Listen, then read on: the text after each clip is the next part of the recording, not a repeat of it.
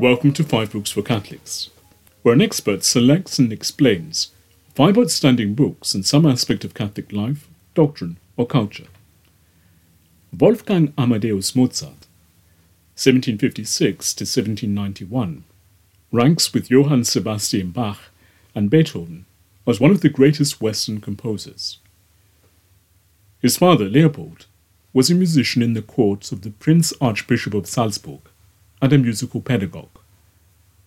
When Leopold began to give clavier lessons to his 7-year-old daughter, Nannerl, her younger brother listened attentively, started playing it himself at the age of 4, and was composing his first pieces at the age of 5. Between 1762 and 1773, Leopold brought the two child prodigies on tours around the main European cities and courts, from Rome to London, hoping to promote his son's future career. Wolfgang first worked as a court composer for the Prince-Archbishop of Salzburg, but, desirous of a better salary and opportunities to compose operas, he resigned in 1773. After several years of visiting different cities in search of a suitable position, he settled in Vienna, where he spent the final decade of his life. At Vienna he composed most of his greatest compositions. Moreover, his genius was recognized by both established composers such as Haydn and up-and-coming ones such as Beethoven. Despite his premature death at the age of 35, he left a huge body of work. His masterpieces include concerti, operas, chamber music, serenades, and symphonies. They also include works of sacred music, such as the Coronation Mass, the C Minor Mass, the motet Ave Verum Corpus, and the requiem that he was composing at the time of his death. In this interview, Simon P. Keefe recommends some books that can help us learn about Mozart and appreciate his music more deeply. Simon P. Keefe is James Rossiter Hall Chair of Music at the University of Sheffield, a life member of the Academy for Mozart Research at the International Music Foundation in Salzburg, and President-elect of the Royal Musical Association.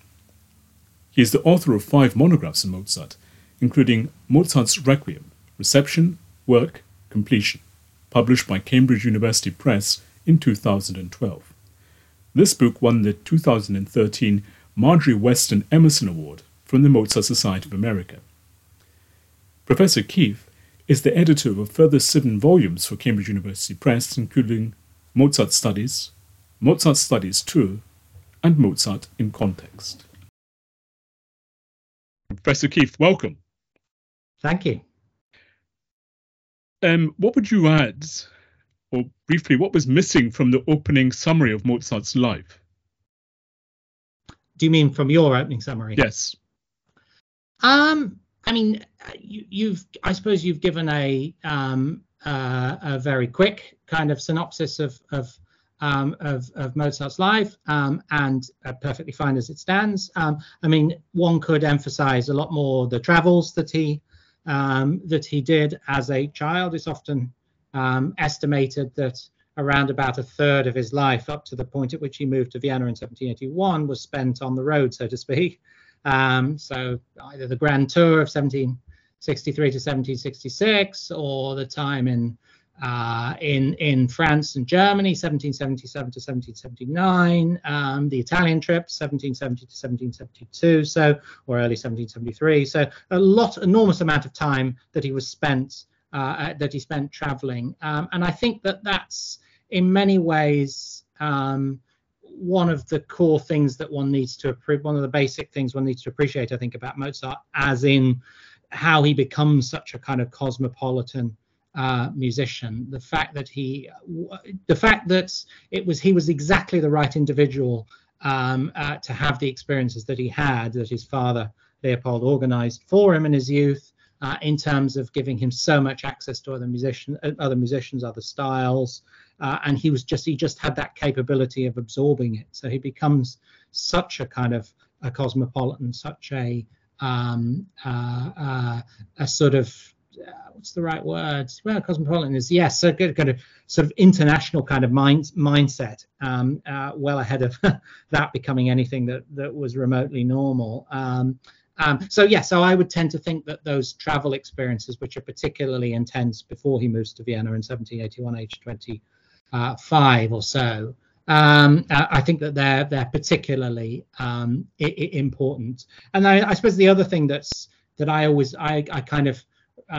wrestle with is a little strong, but I always kind of ponder a little bit, is whether Mozart's kind of youthful, of quite remarkable prodigiousness in his youth, is more or less remarkable than the extraordinary quality of his music in the last 10 years of his life. And it strikes me that in fact, actually, there's no answer to that. I might marginally favor the late music, because that's what I know best and what I've always found most attractive to study, although I've also worked on his earlier music as well. But I might slightly favor the latter. But it is just quite remarkable how those two things go together. You know, this incredible prodigy who had the experiences that he had, and then, you know, seeing that right the way through to the 1780s to 1791 and his death, and the kind of and the extraordinary quality of the music that he produced. So you know, I might tend to think that's something that's also always worth kind of emphasizing in the Mozart story.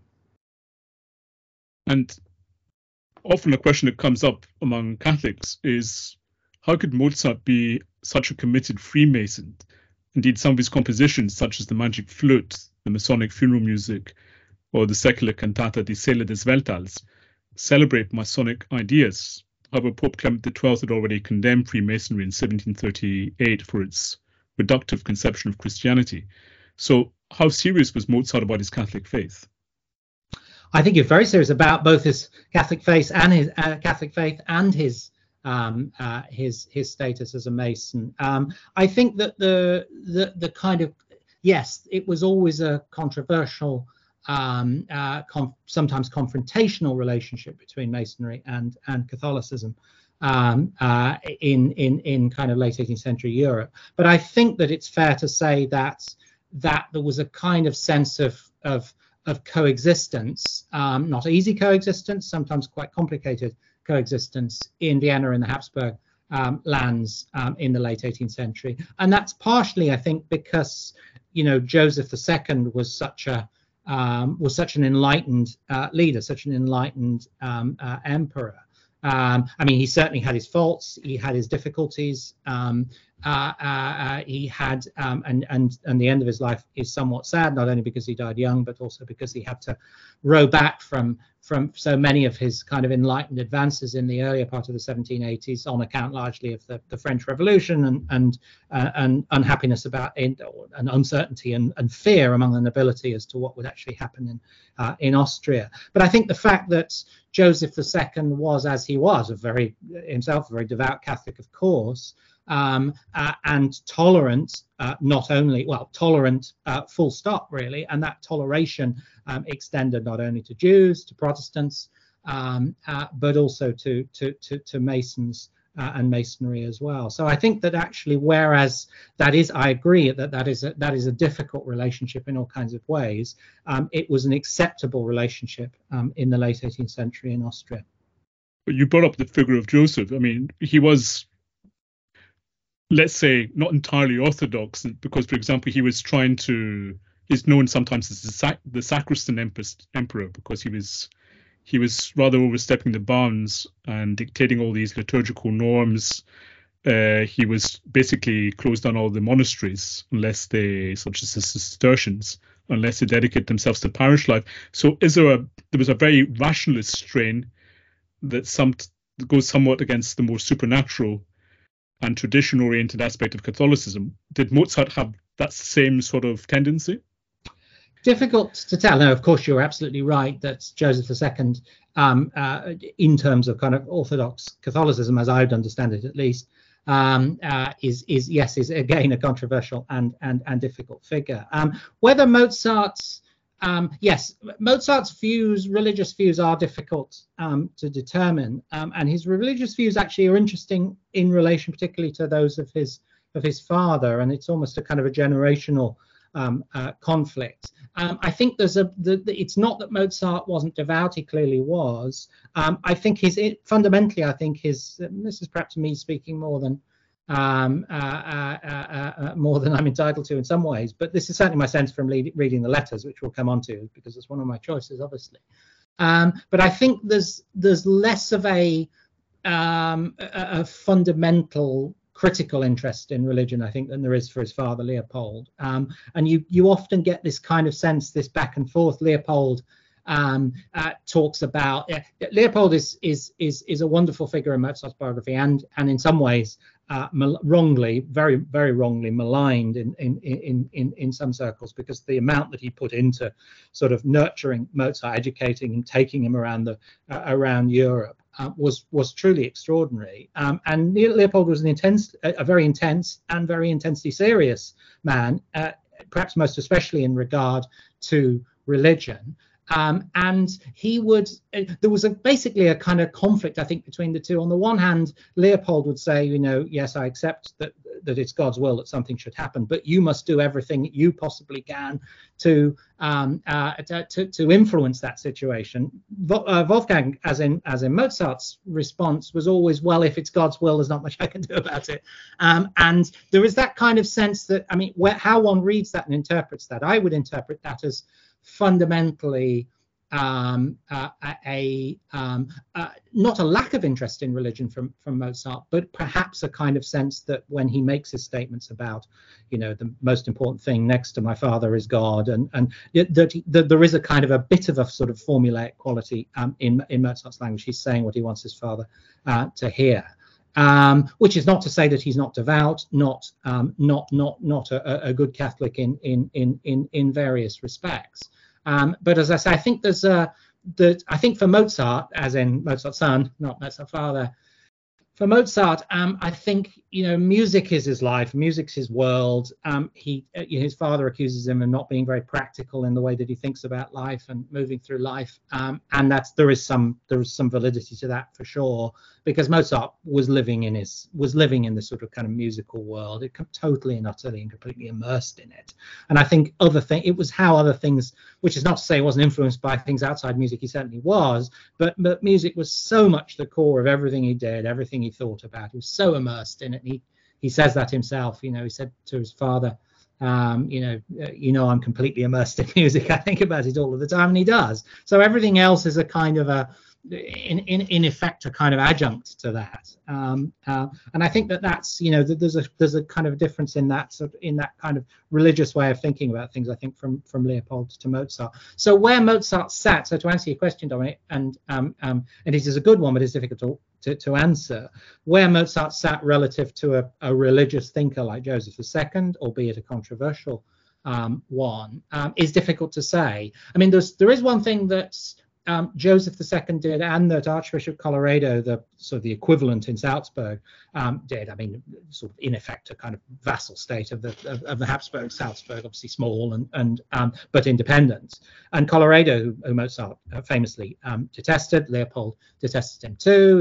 Leopold had been passed over for promotion.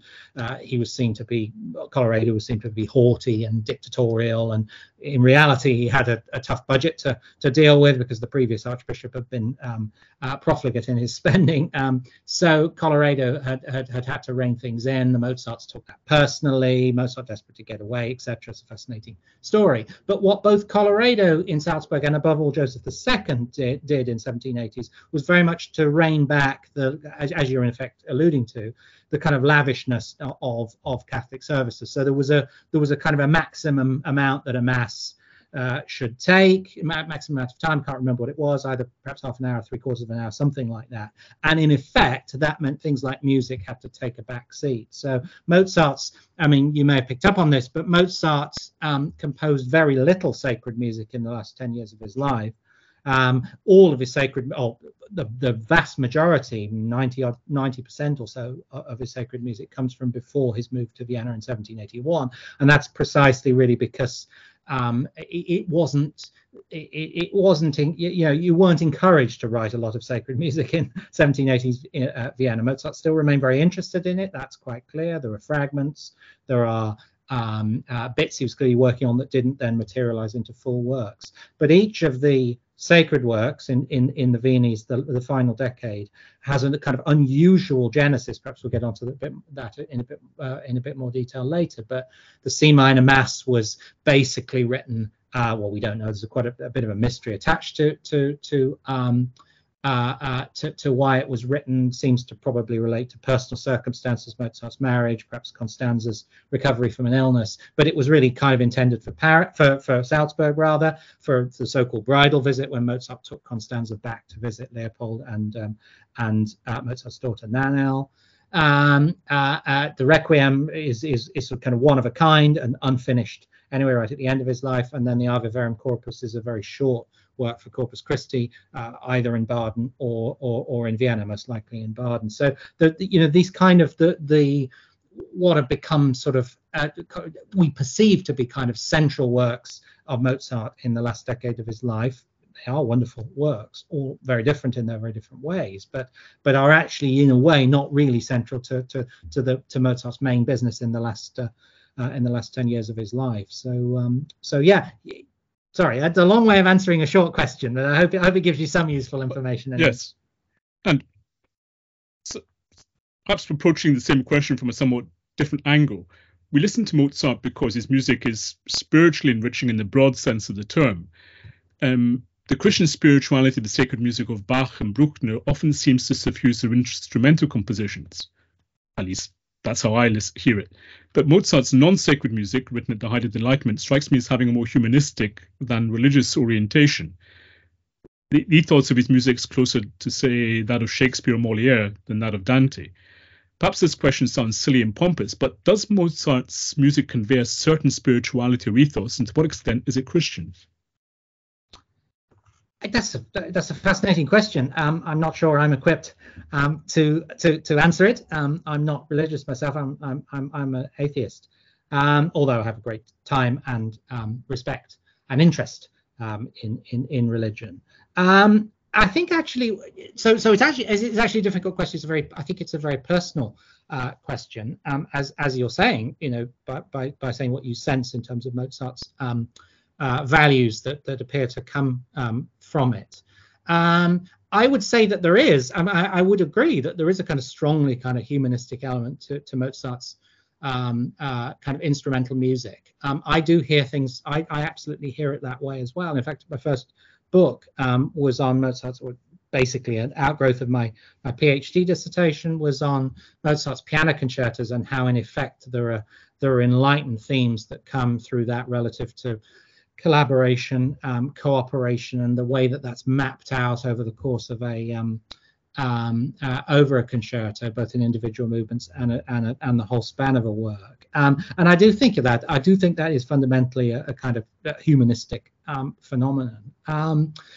Yes, as I say, I wouldn't necessarily be the right person to talk about relative to Bach, for example. Although I absolutely, what you're saying is entirely what religious friends of mine would also say about Bach's music, and I find it Bach's music is absolutely extraordinary, remarkable.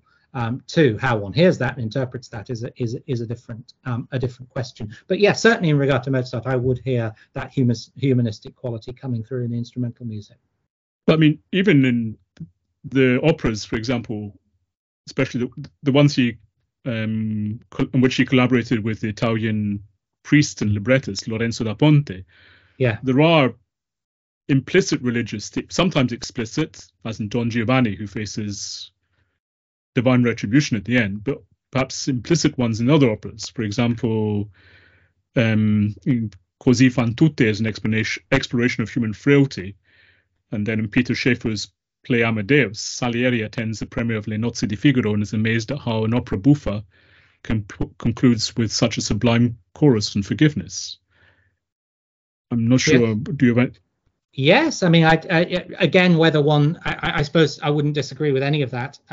Whether one sees those as religious or humanistic concepts, themes, of course, is a different matter. I certainly wouldn't read those as exclusively religious, although I can completely understand that they have religious resonance in every sense. Yes, I mean, I think relative to opera, one needs to tread fairly carefully, of course, because where an opera comes from, how the opera is designed, it's a very much a collaborative process, a collaborative activity, and that collaboration, of course, at the principal level is connects to the librettist and the composer, but there are so many others involved as well, singers and writing for individual singers, how an adaptation works of a particular, well, whether it's an adaptation in Figaro's case of the Beaumarchais play, very controversial from a few years earlier. In Don Giovanni's case, it's the Don Juan legend that goes back at least 150 years, Moliere, etc.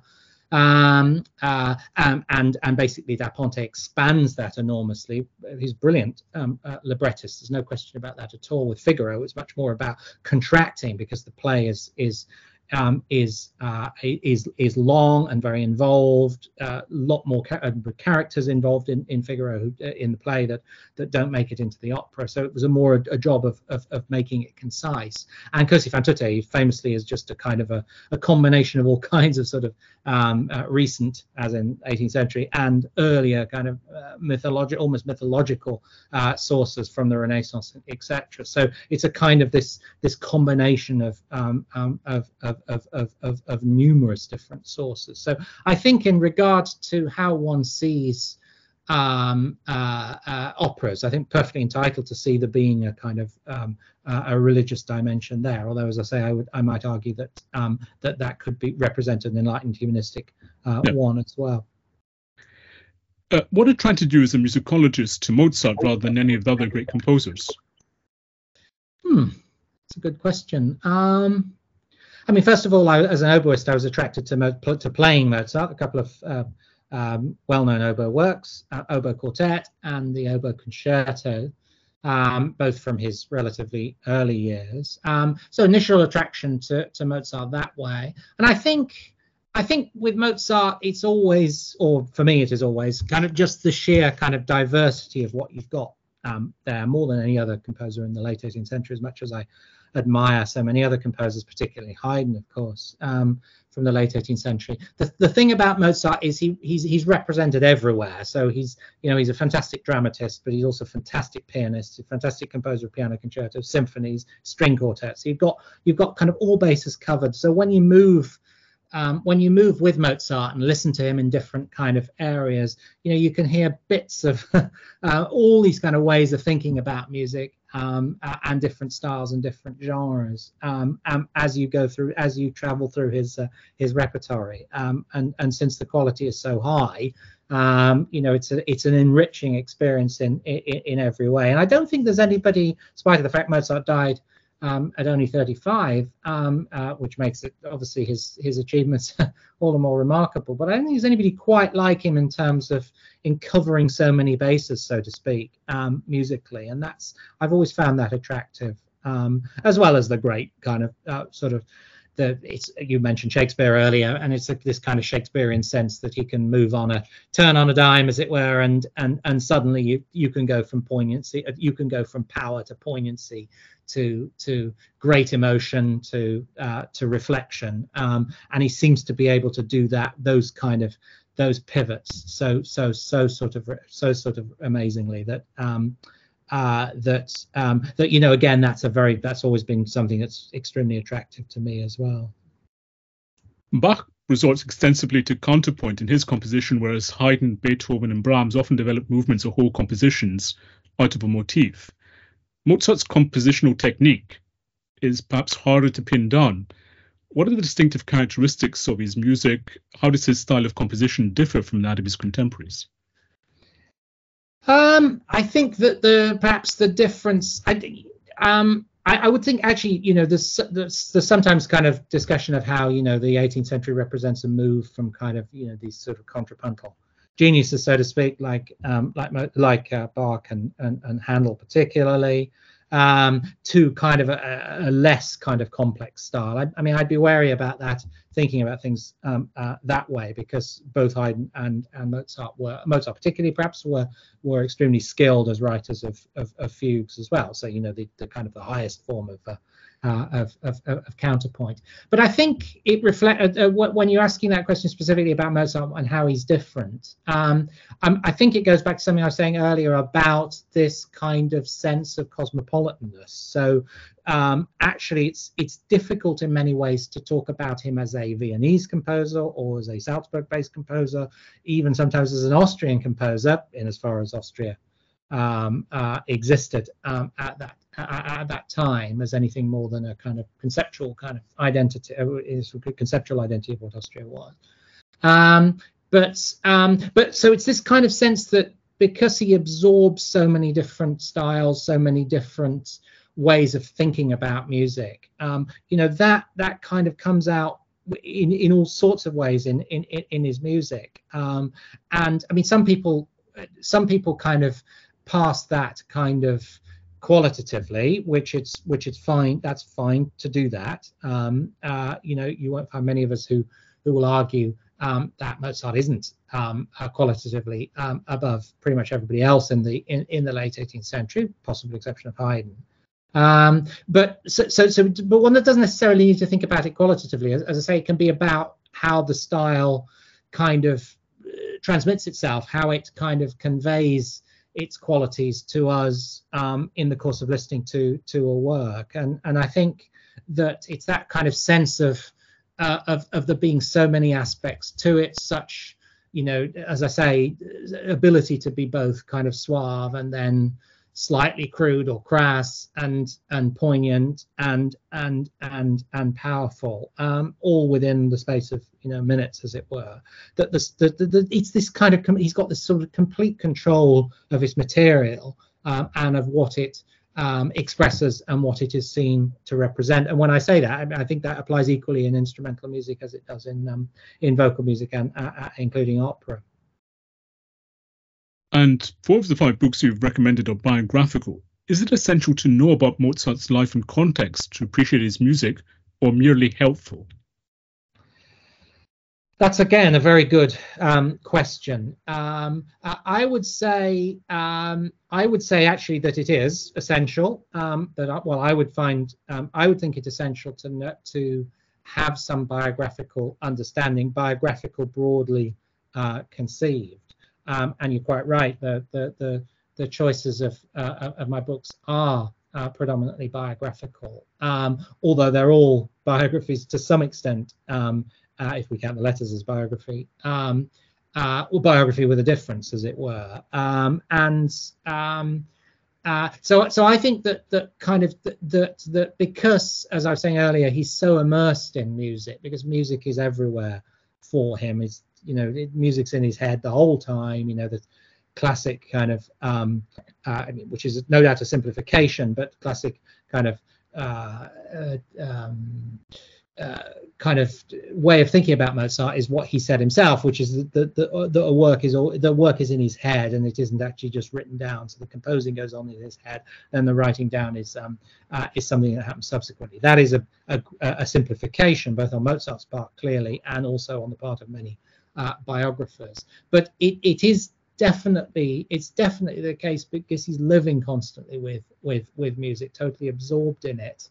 You know, that I think one needs to understand kind of what he's going through, how he's progressing, as it were, through life, in order to kind of get a sense of what his music may or may not mean relative to how it's significant or not in certain instances. So I think, as I say, I might be inclined to say what biography is the heart of the question there, and I could see biography as much more than simply telling a tale of kind of life and works, and that it inherently needs to be considerably more nuanced and sophisticated than that. And I think that comes through in hopefully in the choices that I've made in terms of books.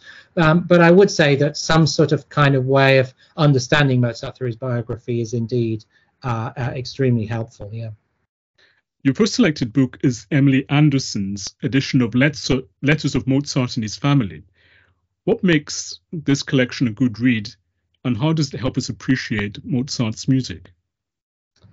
I mean, this is Mozart from the horse's mouth, so to speak. I mean, because we've got Mozart talking about, I mean, you know, we've got a volume, I've got it right here, big fat volume, 30,000 pages or so in its English translation, at least, The German edition is even longer.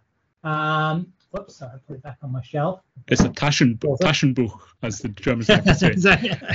Yeah, it's quite a doorstop there. Yeah, so it's but it, you know, it's Mozart speaking to us directly, as it were. And you know, that has so much, that's so relevant to everything connected to, I think, his life and his music. You know, we've got his views on aesthetics, we've got his views on instrumental music, we've got practicalities of life, we've got issues relating to travel, we've got references to other musicians all of the time, emotions, his relationships with problematic, wonderful, powerful, sad, etc. in every respect, coming through over the course of those 1,000 pages or so. So he speaks directly to us, and this is what my last project was, I may have mentioned to you in an email, but is a big kind of study of Haydn and Mozart reception in the 19th century.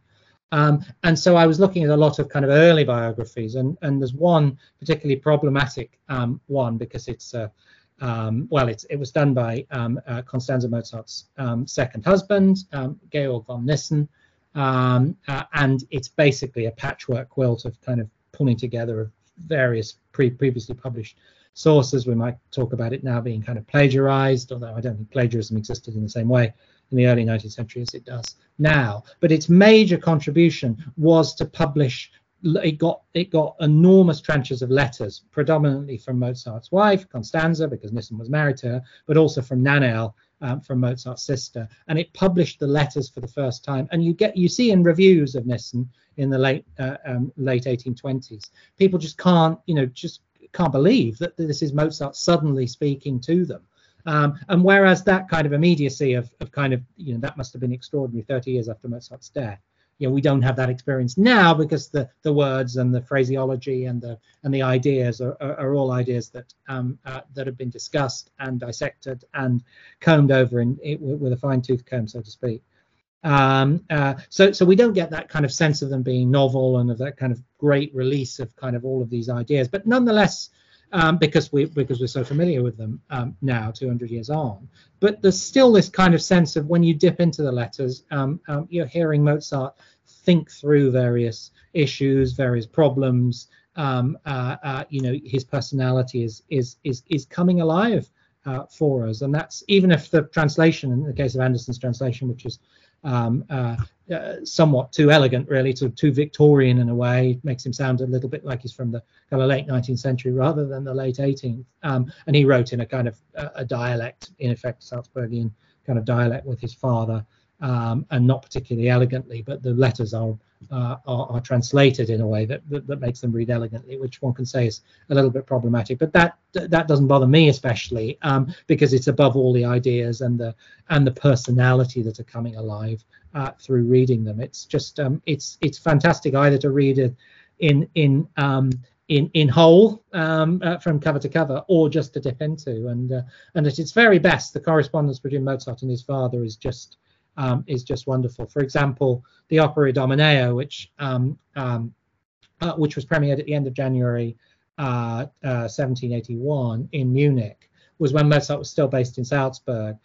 So Mozart went to Munich. So it had been commissioned. He knew it was going to happen. But for the last few months, he went to Munich, to be able to deal with the singers and discuss the music that they wanted. And there ended up being the librettist, Varesco, was based in Salzburg. So Leopold became the kind of go-between for the ideas that Mozart was sending back to Varesco, and that Varesco was sending via Leopold back to Mozart. So that you can see the drama and the music kind of taking shape for both of them being Mozart and Leopold, because Leopold's having his say as well in terms of what he thinks should happen in the Idomeneo, both how it should function dramatically and also what the music should do.